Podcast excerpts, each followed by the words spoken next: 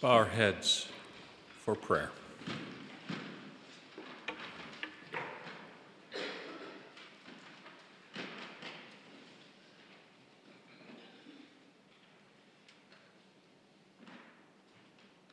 Gracious and loving Father,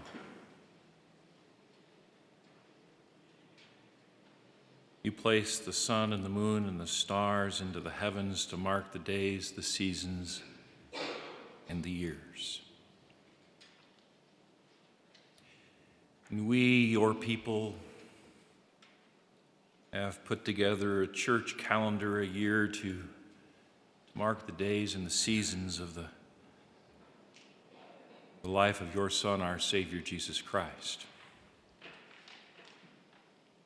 Today, as we come to the last day of the church year, we are mindful that, that you have touched our lives with your grace and your mercy and that indeed your Son, our Savior Jesus, rules as King of kings and Lord of lords. Yet, Lord, we also prepare not only to celebrate his birth, but, but we prepare for that time when he will come again.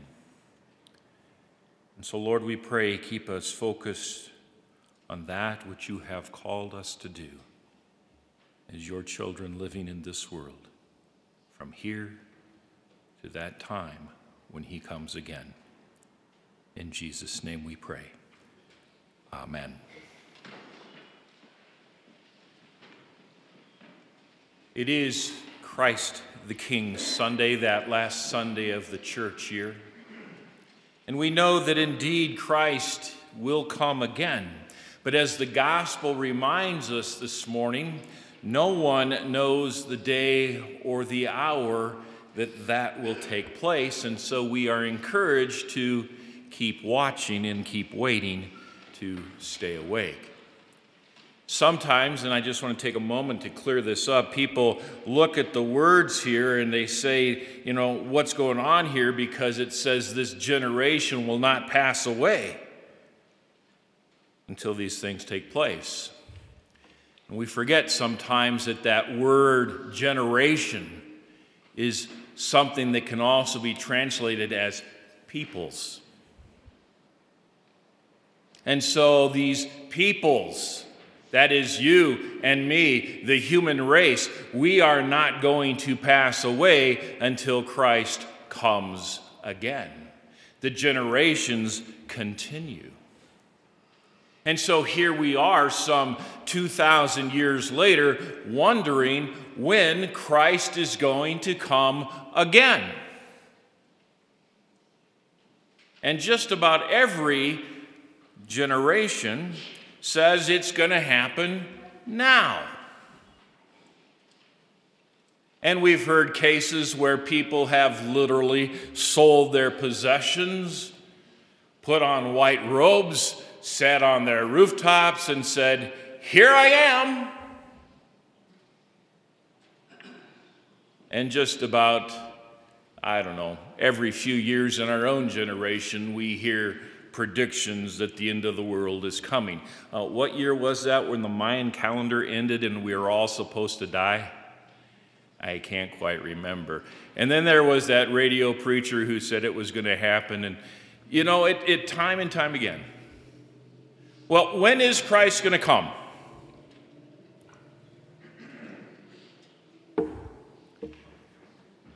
When's he going to come? When he's ready.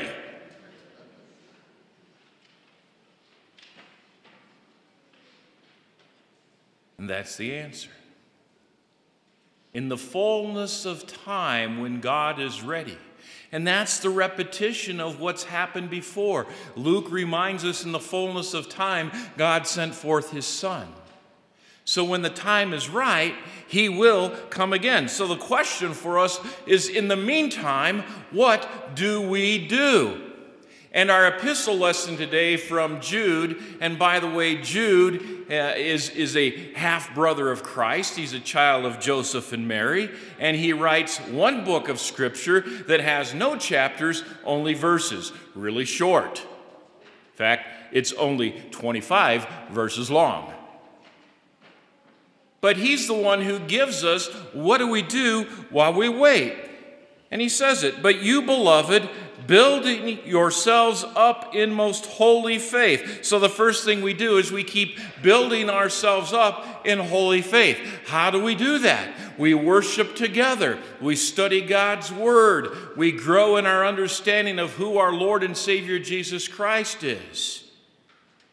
Another way of putting this is we study for final exams. For when that time Christ will come again. We study so that we can give the answers to those who are searching for the truth. And he reminds us that we pray in the Holy Spirit. What does it mean to pray in the Holy Spirit?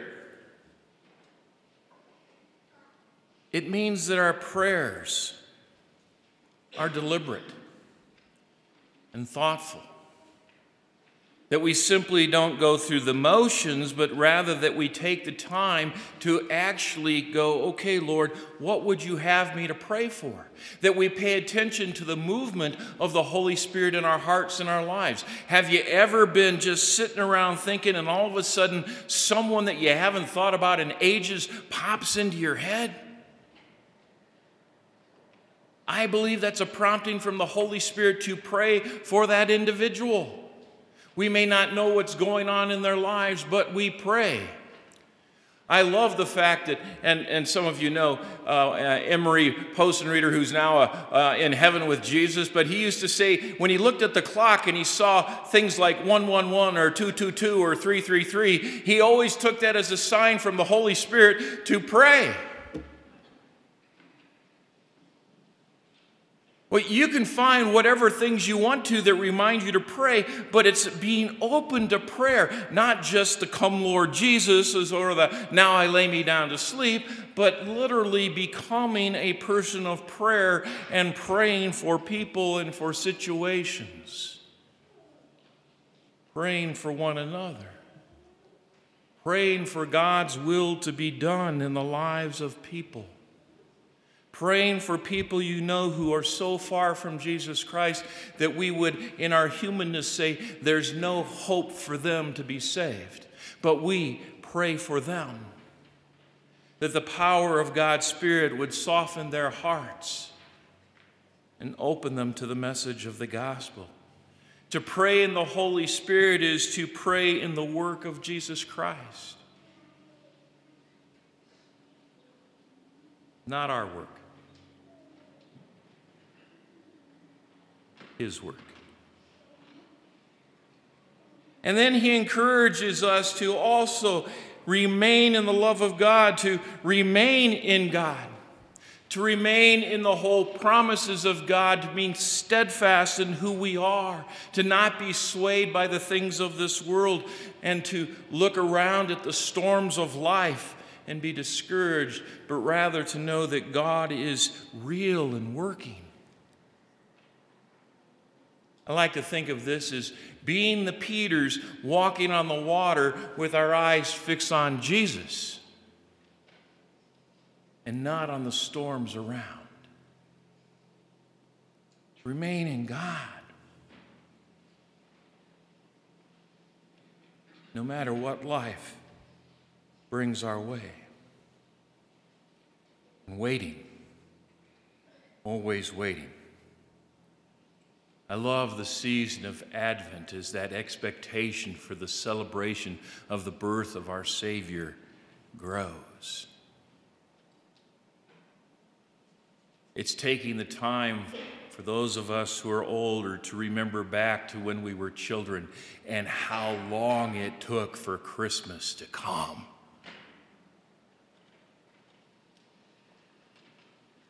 It seemed like forever.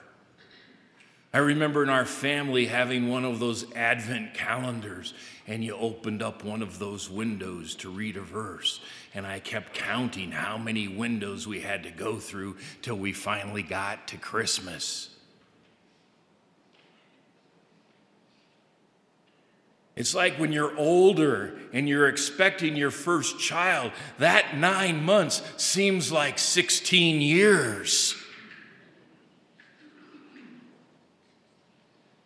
And then after they're born, that 16 years seems like nine months.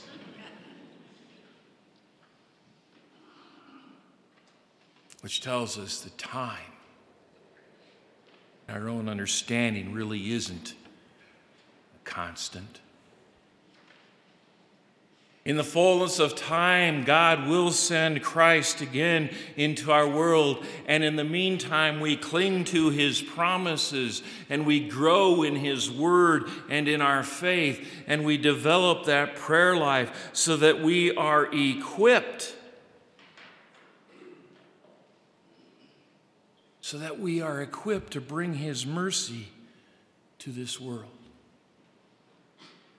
Because that's what Christ was all about. It was all about bringing mercy.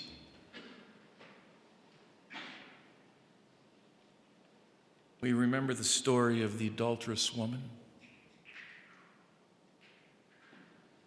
The law says stone her, kill her for her sin. You know where I always kind of troubled with this story is? They haul her out Where's the guy?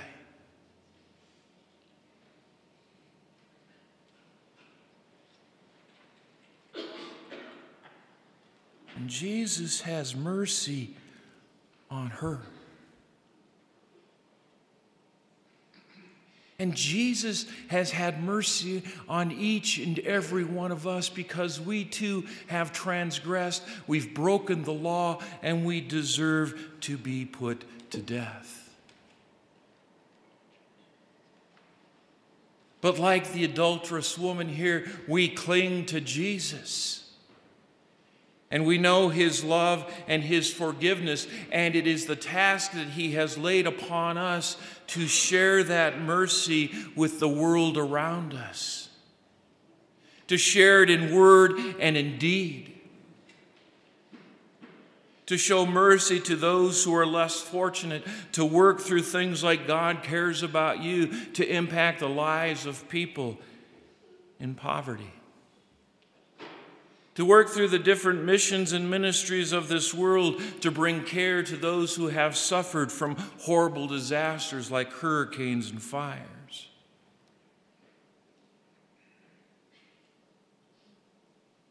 Show mercy to the coworker who was laid off while we were fortunate enough to keep our job.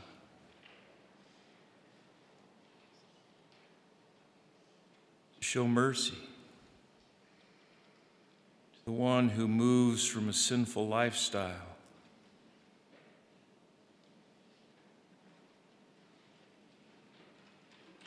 into God's word and grace to build one another up in the love of Christ, to help one another to see Christ more clearly, to have mercy on those who doubt, and to lead them into faith by the power of the Holy Spirit working through the Word. In other words, as Jude reminds us, to snatch people out of the fire because that's exactly where people who do not know Jesus Christ are heading. To snatch them out of the hands of the devil with the wonderful saving gospel of Jesus Christ. And in the face of a world that continues to run away from the truth, to help them to see the truth more clearly. That's the task before us as His children here in this place to not simply remain comfortable in who we are as God's people at Christ Lutheran Church, but again to extend the reach of the gospel beyond these walls and into the neighborhoods and the community around us. Not so that we can grow, although that might be a byproduct, but so that people know Jesus and his love for them. That they can see clearly a King of Kings who died on a cross for their sins, who wore that crown of thorns, and who went through all of it because of his incredible love.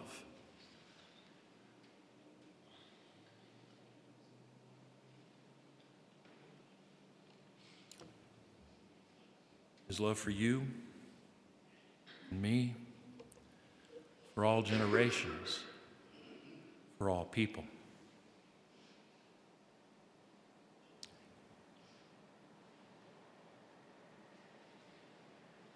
Now to Him who is able to keep you from stumbling and to present you blameless before the presence of His glory with great joy.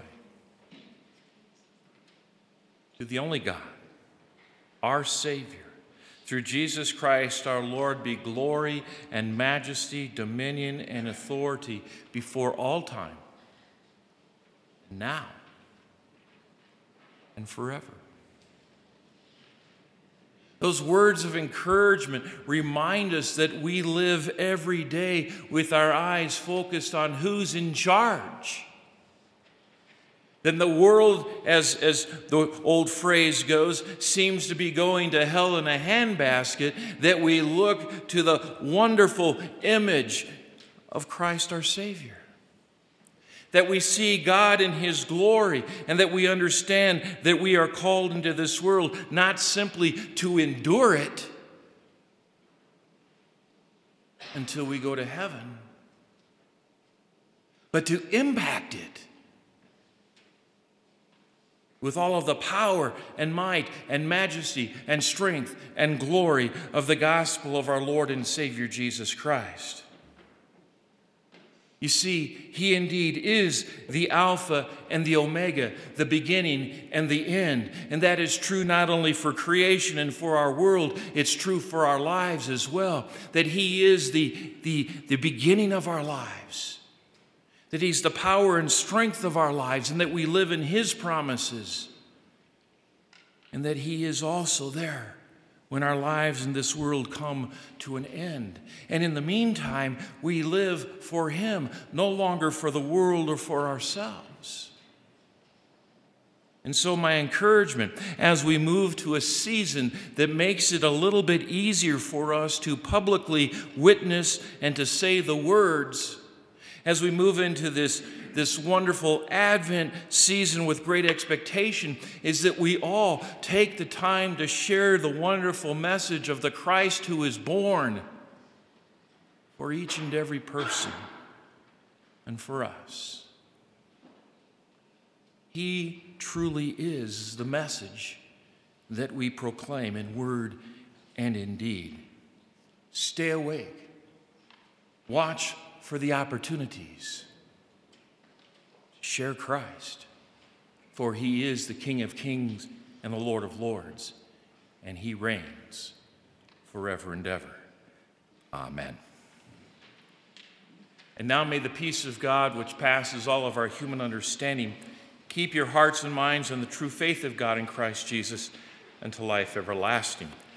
Amen.